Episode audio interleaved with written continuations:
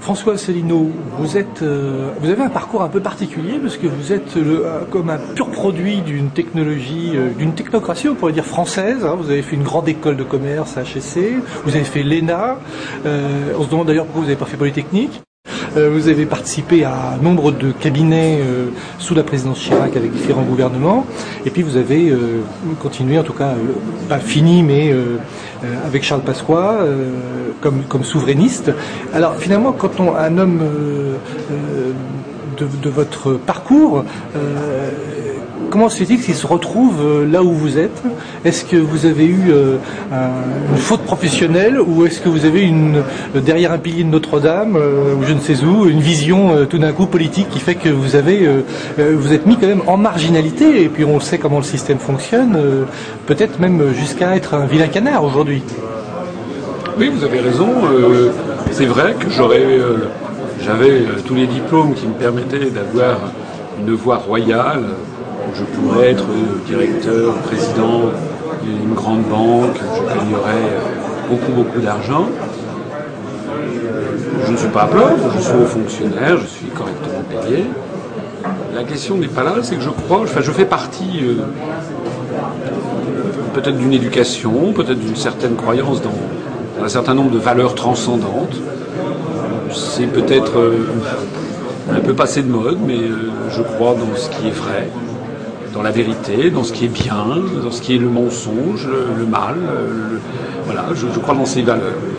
Et euh, je me suis senti personnellement de plus en plus mal dans un système euh, administratif et politique euh, qui en réalité avait abandonné, c'est un peu ce que De Gaulle appelait l'esprit d'abandon, c'est-à-dire considérant que la France était dans une situation telle qu'on ne pouvait pas faire autrement que d'obéir. Obéir à qui bah, Obéir à une construction européenne qui a échappé complètement au peuple, qui n'existe, qui, qui est imposée au peuple, et notamment au peuple français, qui a voté non à 55% à la Constitution européenne, par exemple. On l'a eu quand même. Je rappelle dans mes conférences qu'on n'a d'ailleurs jamais demandé aux Français même en 1957 par le traité de Rome, et ensuite on ne leur a jamais demandé est-ce que vous êtes d'accord pour faire disparaître la France dans un État continent? On ne leur a jamais demandé. On n'a jamais demandé aux Français est-ce que vous êtes d'accord pour fusionner euh, votre destin avec la Lettonie, l'Estonie, la Slovaquie? On ne leur a jamais demandé. Est-ce qu'on leur a jamais demandé est-ce que vous êtes, vous vous sentez plus proche de la Lettonie, euh, de la Finlande, euh, de Chypre, de la Bulgarie, plutôt que de la Tunisie, du Maroc, de l'Algérie. On n'aura jamais demandé. Donc euh, tout ceci, ce sont des décisions qui sont imposées pour une oligarchie et euh, que les peuples euh, ne comprennent pas et dont les conséquences sont un- une perte de pouvoir et le, fait que nos démocraties ne fonctionnent plus. Alors moi j'avais effectivement, j'étais confronté à un vrai choix personnel. Le premier, c'était malheureusement le choix que font en général tous mes collègues, c'est-à-dire, Louis XV et la Pompadour après la guerre de Sept ans, après moi le déluge, c'est-à-dire, bon, bah, j'y peux rien, moi je fais ma carrière, je vais gagner de l'argent, je fais mon petit truc, et puis moi ce sont des mystères qui me dépassent. Et puis moi, je me suis dit, euh, non. Non, je n'ai pas envie de participer à quelque chose qui, au plus profond de moi, me paraît mal. Parce que j'ai à l'esprit, euh, euh, oui, des, valeurs transcendantes. Je pense euh, régulièrement euh, à des gens que j'ai aimés étant petit, des, grands-parents, euh, des grands-oncles, des, des- gens qui étaient des Français moyens et qui sont morts depuis maintenant longtemps, mais je me dis, mais, s'ils revoyaient ce qui est en train de devenir la France, qu'est-ce qu'ils penseraient? Nous sommes les héritiers d'un pays admirable qui a euh, 40 générations qu'on fait la France. Euh, la France n'a pas fait que des choses bien, bien entendu. Nous Parce que dans, commis- dans- dans ce qu'on comprend de ce que vous dites de cette grandeur de la France, on ne peut pas s'empêcher de penser il y a un homme politique euh, euh, qui l'incarnait assez bien, c'est Jean-Pierre Chevènement. On, on- on a envie de vous, de vous dire vous êtes très Troisième République hein, avec le bien et le mal. Oui, Là, peut-être- Vous avez fait une référence avec De Gaulle. Est-ce que- est-ce que c'est pas d'une autre époque et Écoutez, est-ce que c'est pas je- anachronique? Oui, je sais, il y a des gens qui vont dire oui, mais maintenant on est dans une ère postmoderne, etc. Ce que je sais, moi, c'est que les gens sont tristes en France. J'ai vécu, euh, j'ai vécu au Japon, j'ai vécu, j'ai été dans beaucoup de pays du monde, je suis allé dans 90 pays du monde. Vous allez dans des pays en Asie, en Afrique, en Amérique latine, des pays qui parfois sont beaucoup plus pauvres, mais où il y a un sentiment de, bonheur, de, joie de vivre. Et quand vous revenez en France, les gens sont terriblement tristes. Ça, c'est vraiment quelque chose qui est frappant. Je n'ai pas l'impression que l'ère postmoderne, comme on dit, soit une ère de, rayonnement voilà, et d'épanouissement. Ce que je vois, moi, c'est que lorsque je parle à mes, à mes concitoyens, de, voilà, de principe de, rétablir une certaine rectitude en politique, Arrêtez les mensonges, arrêtez de dire n'importe quoi, arrêtez de prendre les gens pour des imbéciles, arrêtez de faire de la manipulation. Il y a du tac technique manipulatoire qui ont été mis au point par des psychologues dévoyés, des gens comme ça. Non, moi je veux avoir un discours de réalité, de vérité, expliquer aux Français la situation telle qu'elle est. Leur dire aussi que la France, elle a commis des crimes dans son, dans son histoire. Ça c'est vrai, on en a commis.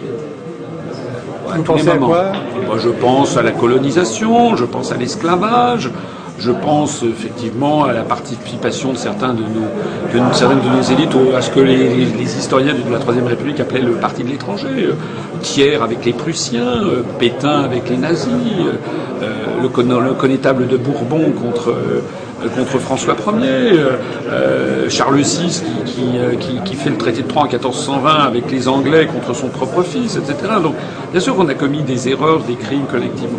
Mais on a mis dans la tête des Français de nos jours que la France, ça ne serait que ça. Or, ça n'est pas vrai. La France, c'est aussi une très grande histoire. Et la France, dans ces grands moments, est un pays qui est aimé dans le monde. Je peux vous l'assurer.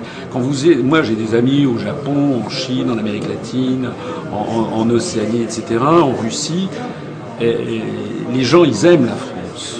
Ils aiment la France, ce qu'ils aiment dans la France, c'est la France de la Révolution française, c'est la France des droits de l'homme, c'est la France qui apporte au monde un projet de d'émancipation des peuples et des nations. C'est ce que De Gaulle d'ailleurs avait parfaitement compris. La France n'a plus la taille d'être une très grande un empire, heureusement d'ailleurs, parce que le génie de la France n'est justement pas d'être un empire. Mais la France, elle a encore un, un patrimoine, un magistère moral qui actuellement manque sur la surface de la planète. Donc, euh, moi, quand je dis ceci, vous me posez la question est-ce que c'est est -ce c'est ringard? Je peux vous assurer que notre mouvement politique, il y a beaucoup de jeunes chez nous. Beaucoup plus la, moyenne d'âge à l'UPR. On l'a vu dans la salle, hein, j'ai un tiers. Oui, la, la, moyenne d'âge à l'UPR est de 40 ans. Nous avons parmi nos militants, alors c'est peut-être en fait parce qu'on s'est développé par, Internet, donc euh, c'est sûr qu'on touche plus facilement des jeunes, mais nous avons euh, dans notre mouvement politique beaucoup de jeunes euh, beaucoup plus, par exemple, que dans les réunions de l'UMP ou du Parti socialiste. Donc les gens qui disent oui, oui, vous êtes ringard, non. Et je peux vous dire que nous avons chez nous des adhérents jeunes, et notamment des jeunes issus de l'immigration, qui ayant vu mes conférences, et notamment celle qui s'appelle l'histoire de France, hein, l'histoire de France sur Internet, nos auditeurs pourront aller là-bas, eh bien j'ai eu plusieurs, plusieurs fois, un certain nombre de fois même, des jeunes Français, éventuellement d'origine immigrée, qui m'ont dit, qui sont venus me voir pour me dire Monsieur, pour la première fois de ma vie, vous m'avez rendu fier d'être français. Est-ce que vous vous rendez compte ce que signifie Que nous avons des générations qui ont 18 ans, 20 ans, qui soient français de souche, d'immigration, où le système scolaire, le système médiatique, leur a mis dans la tête que, à part les États-Unis d'Amérique, tout le reste c'était de la gnognotte et que la France c'était moins que rien. Mais on ne peut pas avoir un peuple commun, c'est comme un être humain, si vous voulez. Un être humain que constamment on dévaloriserait serait quelqu'un qui sombrerait dans la dépression et la déprime. Donc euh, les Français, ils ont besoin qu'on leur dise que la France, c'est autre chose que ce qu'on leur a fait croire. Ça me permet de vous présenter ce personnage injustement méconnu, qui s'appelle Walter Hallstein, qui est un Allemand qui est né en 1901. Walter Hallstein était professeur de droit. C'était un éminent juriste nazi. En 1936, donc il a, enfin 35, 36, il a 34, 35 ans, il est nommé à l'université de Rostock. Les deux dictateurs allemands et italiens, et ils conviennent donc de mettre sur pied un projet de nouvelle Europe, après la victoire de l'Allemagne. Du 21, juin, du 21 au 25 juin 1938, Adolf Hitler choisit justement ce jeune professeur nazi émérite de droit, dont on lui a dit grand bien, et qui va donc représenter le gouvernement nazi pendant les négociations d'État avec l'Italie fasciste concernant la mise en place d'un cadre juridique pour cette nouvelle Europe. Ce que vous dites, là, votre première partie, en tout cas on le voit aussi sur Internet euh, ce soir pareillement, euh, vous n'êtes pas simplement provocateur, hein, ça peut, euh, par rapport à la une continuité du projet européen qui aurait sa source euh, dans l'hitlérisme, on peut dire, hein, peut, peut, choquer énormément, hein, puisque euh, ses, pères fondateurs, euh, la personne que Walter Hallstein est, considéré comme un père fondateur, comme, comme Schumann, comme Monet, est-ce que là, vous franchissez pas quelque chose qui est, qui est, une, ligne rouge quoi, par rapport à cette Europe-là C'est pas, pas une ligne rouge, je, je franchis la réalité. La réalité, c'est qu'on a raconté aux Français depuis des décennies un conte de fées. On leur a dit que la construction européenne était née dans le, dans le cerveau fertile de Robert Schuman et de Jean Monnet. On sait que c'est faux. Robert Schuman a été le père, non pas le père fondateur, mais le père porteur d'une idée qui lui a été soufflée par les services du secrétariat d'État américain de l'époque, de Dean Acheson, sous Truman. Et c'est Jean Monnet qui avait fait la fameuse déclaration, euh, déclaration Schuman. Il n'y avait pas que Monnet et Schuman. Il y avait Alcide de Gasperi en Italie, Konrad Adenauer en Allemagne, et euh, le, s'appelle-t-il, euh, Paul-Henri Spaak en Belgique. On sait de sources sûres, depuis les documents déclassifiés de l'administration américaine à l'été 2000, que Paul-Henri Spaak, par exemple, que Robert Schuman étaient des agents financés par les services euh, de renseignement américains. Donc ça, ce sont des choses qui sont avérées. Ce que là je dis, c'est que en plus, les projets qui ont été développés à l'époque étaient la reprise de projets qui avaient été développés sous Hitler, d'ailleurs sur des suggestions des grands cartels euh, chimiques ou pétroliers qui voulaient déjà un marché unique européen. Et Hitler, avec son projet de Nouvelle Europe, il y a eu une exposition, je le montre dans ma conférence en 1941, euh, la France européenne, euh, sous Pétain, on disait déjà qu'il fallait que la France passe sous la coupe de l'Europe, et c'était l'Allemagne qui était déjà porteur de ce système. Alors évidemment, ne me faites pas dire ce que je n'ai pas dit. Aujourd'hui même, fort heureusement, on n'a pas de camp de concentration, on n'a pas de camp d'extermination.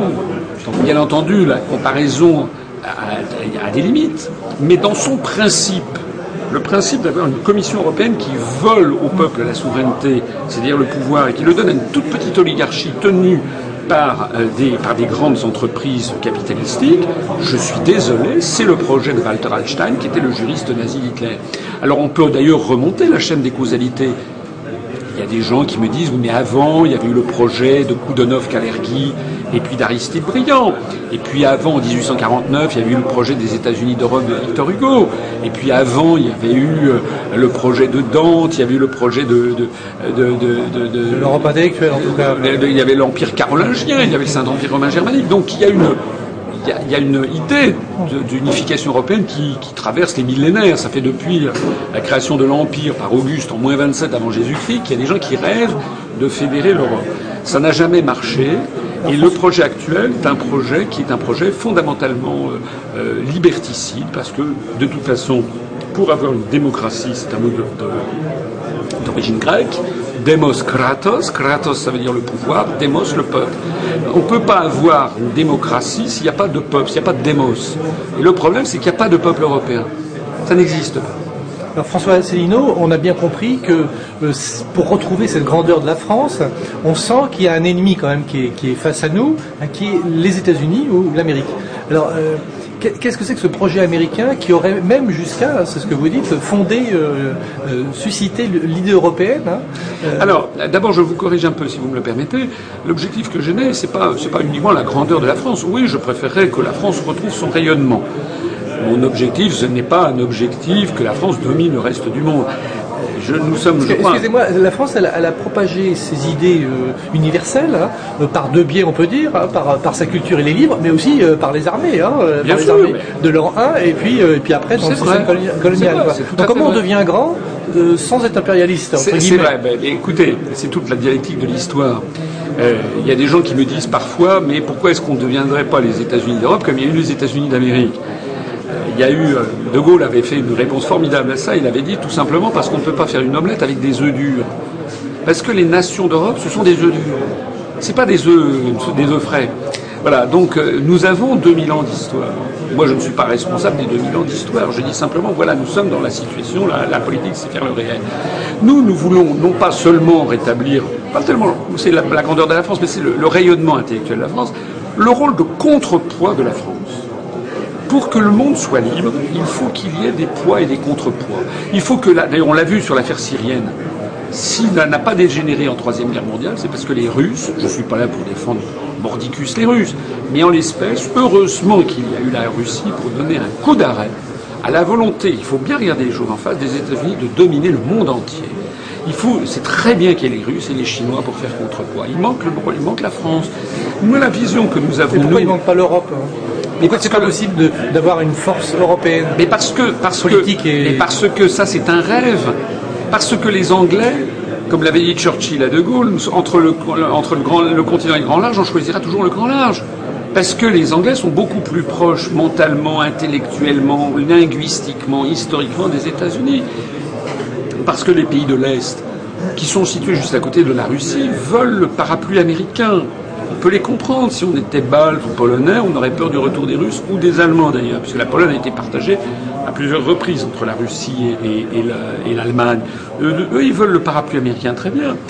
Mais ça n'est pas notre intérêt à nous. L'Espagne est tournée vers les pays de l'Amérique latine.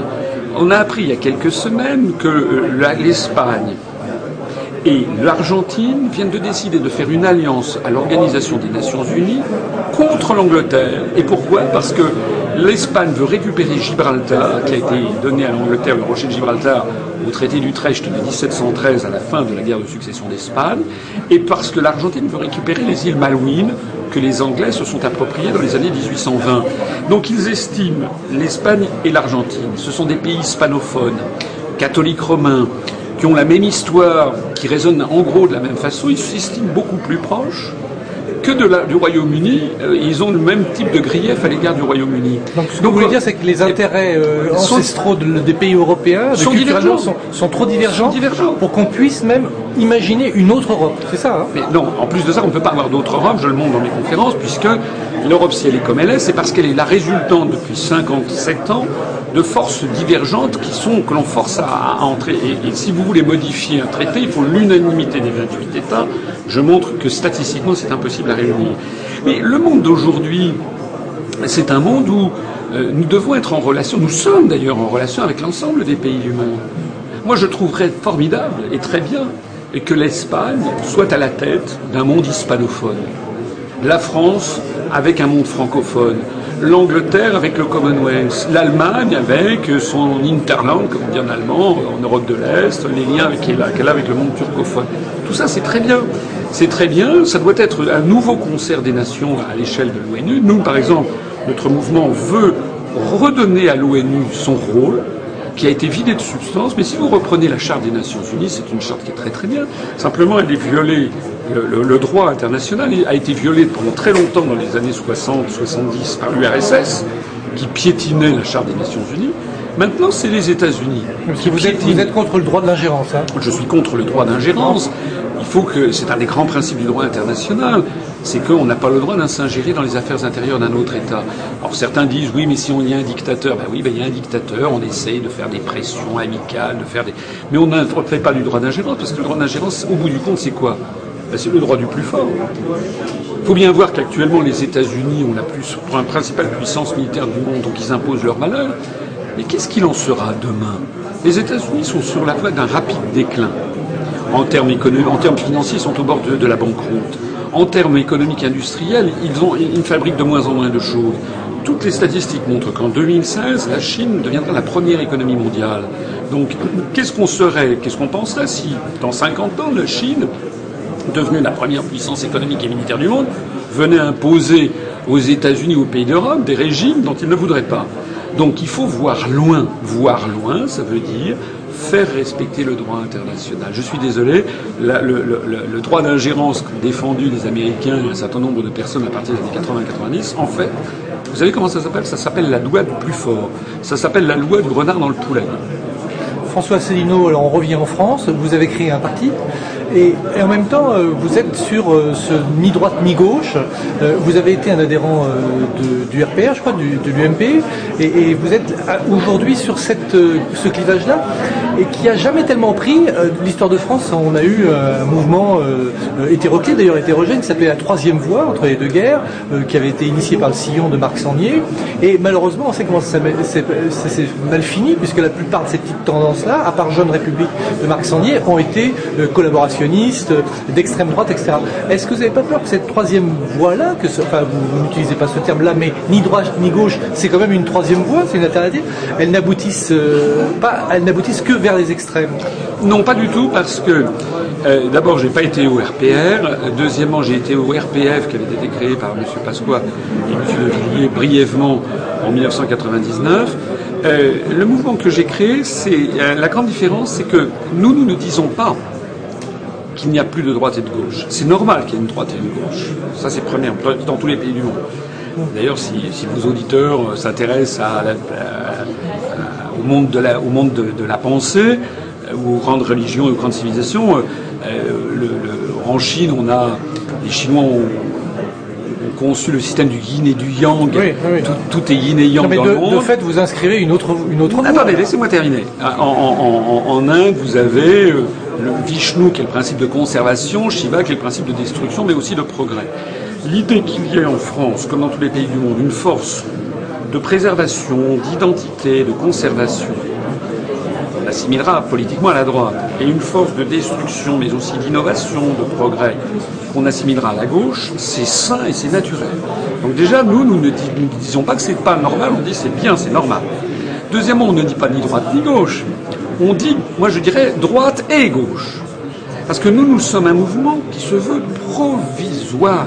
Nous ne disons pas que nous avons vocation à rester jusqu'à la fin des temps. Nous disons que nous sommes dans une période de l'histoire de France que nous avons déjà connue qu'on a connu en 1420 avec Jeanne d'Arc, qu'on a connu euh, au moment de la fronde avec contre le, Parti national, qu'on a connu en 1871 avec la Commune, qu'on a connu en 1940 avec la Résistance. Il y a des moments dans notre histoire où la France risque de disparaître. Et nous sommes en train de risquer de disparaître, Tout à l'heure, vous disiez, j'ai pas tout à fait fini de répondre, que les États-Unis, je le disais comme un ennemi, c'est pas moi qui le dis, c'est François Mitterrand.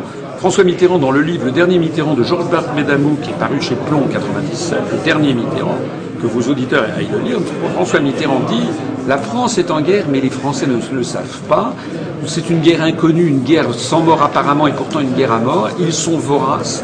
Les Américains, ils veulent un pouvoir sans partage sur le monde. Donc nous, nous disons que par l'intermédiaire de la construction européenne, qui est un système extrêmement vicieux, qui consiste à neutraliser un nombre croissant de pays dans une espèce de tour de Babel ingérable, dont seuls les Américains et les grands groupes financiers ou industriels peuvent tirer les ficelles, nous nous disons que la France risque de disparaître. Et dans ces conditions, c'est ce qui nous sépare totalement de la troisième voie de Marc Sondier. Nous notre modèle, c'est pas la troisième voie de Marc Sondier. Notre modèle, c'est le Conseil national de la résistance qui, s'est créé entre 43 et 44. Et d'ailleurs, notre programme est un copier-coller, si j'ose dire, du programme du CNR. C'est un programme que j'ai présenté le 3 décembre 2011. On va bientôt fêter les deux ans de ce programme. C'est, un programme qui s'inspire tellement du programme du CNR de Jean Moulin et des suivants euh, qu'il en reprend beaucoup de têtes de chapitre et beaucoup même de formulations parce qu'elles sont d'actualité. Lorsque nos ancêtres enfin nos aïeux plus exactement, en, 1944, dans le programme du CNR, disaient il faut rétablir le secret des correspondances que les nazis violaient, mais nous nous disons la même chose, il faut rétablir le secret des correspondances à Internet, la surveillance généralisée, ça n'est pas possible. Mais François Céline, on, vous suit bien et en même temps on, est un peu perdu. Hein. Pourquoi êtes-vous perdu Parce que parce que c'est assez ambigu, parce qu'on vous reproche, vous le savez, euh, des, proximités avec l'extrême droite, vous avez fait des conférences dans des lieux euh, qui, sont aujourd'hui, qui sont aujourd'hui caractérisés de l'extrême droite à Paris, le, local de Serge Ayoub ou à Marseille, et en même temps vous citez la charte de, la résistance de non, malheureusement. Qu'est-ce que vous dites à ces personnes-là qui, vous disent, qui vous disent que vous, euh, vous êtes quand même, euh, vous, vous, fréquentez ou vous êtes dans une proximité mais je dis, mais je dis, je dis que avec l'extrême droite. Je dis que c'est un mensonge. Et j'attends d'ailleurs que les gens le fassent pour que je les poursuive en diffamation. Vous avez vu qu'il y a une tribune dans Média, à Mediapart, là, aujourd'hui, ou hier, euh, oui, mais enfin, dans un, un blog, un blog. Oui, mais je sais, mais vous savez qui c'est derrière C'est un truc qui s'appelle Rébellion Multimédia, avec une madame qui s'appelle Madame Boutolo, dont j'ai montré d'ailleurs, en fait, son vrai nom, c'est Ornella Guyet. C'est une femme qui a, est reçue en grande pompe euh, par l'ambassade des États-Unis et qui participe à des cénacles très limités avec l'ambassade des États-Unis. D'ailleurs, les sites Rébellion ou Indymedia sont situés aux États-Unis. C'est quand même bizarre. Je n'ai jamais fricoté avec l'extrême droite. Vous me parlez d'un truc à Marseille, dites-moi où, je n'ai jamais été avec l'extrême droite. J'ai été... local, hein. après vous avez non, dit, enfin, j'ai été une fois invité. Vous ne le saviez pas. J'ai été une fois invité dans un, dans un, dans un café à Paris. Et après coup, au moment où moi j'avais donné mon accord, j'avais pas fait très attention, c'est vrai. Et ensuite, on m'a dit c'est un truc d'extrême droite. Bah, très bien. C'est malheureux quand même, c'est malheureux. Oui, mais attendez, quand je suis allé parler devant l'association des amis du monde diplomatique à Paris ou à Nice, on n'en fait pas un fromage. Quand je suis allé parler à, devant le parti, le, le, pôle de renaissance communiste en France à Lens, dans le Pas-de-Calais, personne n'en parle. Quant à l'université de, l'UPR, j'invite des gens comme par exemple l'historienne Annie Lacroix-Ris, qui est, communiste. On ne fait pas un procès. Donc moi je m'adresse à tout le monde, et c'est vrai que là, en l'espèce, si j'avais su, j'allais euh, avec cette affaire. D'ailleurs, je ne savais pas qui était M. Ayoub. Euh, bon, bah, très bien, je ne savais pas, très bien. Mais c'est de toute façon, je vais vous dire, ce sont des procès de nature fascisante que l'on fait. Parce qu'il suffit à toute personne de lire ce que j'ai écrit, de regarder le programme que je fais, les analyses que je fais, que fait notre mouvement. Je mets au défi quiconque, quiconque, de trouver un seul truc d'extrême droite. Mais Au contraire. François c'est aussi le travers d'Internet. Oui, non, mais non, oui, non, mais bien sûr. Dit, mais ce voilà, que je veux dire, oui, mais ce que je veux dire, c'est que les gens qui lancent ces affaires sont eux des procédés d'extrême droite. C'est-à-dire qu'au lieu de s'intéresser à tout ce que je dis, tout ce que je fais, tout ce que font les gens qui sont autour de nous. D'ailleurs, au fait qu'à l'UPR, il y a des gens venus de tous les horizons, une majorité de gens de gauche, voire d'extrême gauche d'ailleurs, qui me connaissent depuis des années, etc. Eh bien, chez nous, il y a un sentiment d'extraordinaire révolte contre euh, deux, trois personnes qui lancent des, procès d'intention parce qu'une fois je suis allé là, parce qu'une autre fois, j'en suis d'ailleurs maintenant réduit, vous savez pourquoi j'en suis réduit? C'est que maintenant, lorsque je suis invité n'importe où, la première chose que je dis, c'est quelle est la réputation de ce truc, etc. Tellement j'ai peur maintenant de tomber dans des pièges qui me seraient tendus. Tout ça n'est pas raisonnable. La seule chose qui compte, c'est qu'est-ce que nous disons et qu'est-ce que nous faisons. Donc, est-ce que ça participe pas aussi à votre euh, carrément votre ostracisme et votre censure hein, par rapport aux médias? Comment vous Non, voyez comment non. vous voyez ça vous euh, Non, non, mais l'affaire d'extrême droite, c'est une plaisanterie. là, là, on vient de le traiter, mais comment euh, Non, le- non, la réalité. Excusez-moi, juste, je- on a juste deux minutes, hein, deux minutes. Je vous lance par rapport aux médias. hein, par rapport aux médias. Donc, comment vous, comment vous voyez, comment vous analysez le fait que vous n'avez, vous avez peu accès à- à- aux médias traditionnels? Alors je pense déjà qu'il y a. D'abord, je pense qu'il y a un phénomène un peu grégaire ou moutonnier chez les journalistes. Les journalistes, ils font un petit peu ce que font les autres. Alors un nouveau mouvement politique qui apparaît dans le paysage, bon ben, il est a priori. euh, Donc je pense que c'est un peu, un peu un manque d'esprit de- d'initiative. C'est un petit peu euh, le train-train quotidien qui fait que les journalistes euh, n'ont pas envie de changer d'un seul coup. Ça c'est le premier, c'est un problème professionnel. Il y avait aussi une deuxième chose, ça je, tiens de la part d'un très grand journaliste qui un jour me l'a dit. Il m'a dit euh, François, vous savez pourquoi vous n'êtes jamais invité? J'ai dit ben non. Il m'a dit c'est très simple. C'est parce que les, autres responsables politiques et les autres les journalistes ne savent pas quoi vous répondre. Parce que la différence, c'est ça que je veux faire en politique, c'est nous on dit la vérité, on met sur la table les traités, les articles. Je connais, il se trouve que c'est ma formation, et puis par goût personnel, nous sommes toujours, je vais être très précis dans mes analyses, et ce que je dis, tout le monde peut aller le vérifier. Alors évidemment, quelqu'un qui ne fait pas des slogans, mais qui connaît ses dossiers, qui connaît ses textes, évidemment, ça, ça, ça coince. En quelques secondes, François Asselineau, c'est quoi l'avenir, euh, le devenir dans les, dans les mois qui viennent, dans les années qui viennent, par rapport aux européennes? Vous allez avoir une liste? Alors l'UPR va présenter des listes, si possible, dans toutes les grandes régions. Nous allons être présents dans toutes les grandes régions. Et puis je pense que euh, j'espère que nous allons faire un score. On va monter, on monte de toute façon en puissance. On a un développement qui est très très important. D'ailleurs, qui est suivi euh, par le ministère de l'Intérieur, euh, par, euh, par, le département d'État américain, par la Commission européenne. On voit ça sur nos statistiques de consultation de notre site internet. Nous avons bientôt, on atteindra bientôt les 3600 adhérents. C'est pas énorme, mais c'est déjà très significatif. Vous voyez d'ailleurs que dans toutes mes conférences que je fais à travers la France, il y a maintenant systématiquement 60, 70 personnes, 80. À Paris et dans la région parisienne, c'est 100, 120, 150 personnes. Donc on vous retrouve euh, aux européennes On me retrouve aux européennes et vous allez voir la suite. C'est que je, de toute façon, nous ne pouvons faire que croître parce que nous, ce que nous disons, c'est ce qui est confirmé par les événements. Permettez-moi de terminer par un proverbe chinois. Ce que l'on a le plus de mal à apprendre est aussi ce que l'on a le plus intérêt à connaître. Nous nous expliquons aux Français la réalité de la situation. C'est pas drôle, c'est pas forcément très agréable à apprendre, mais c'est fondamental à savoir. Merci.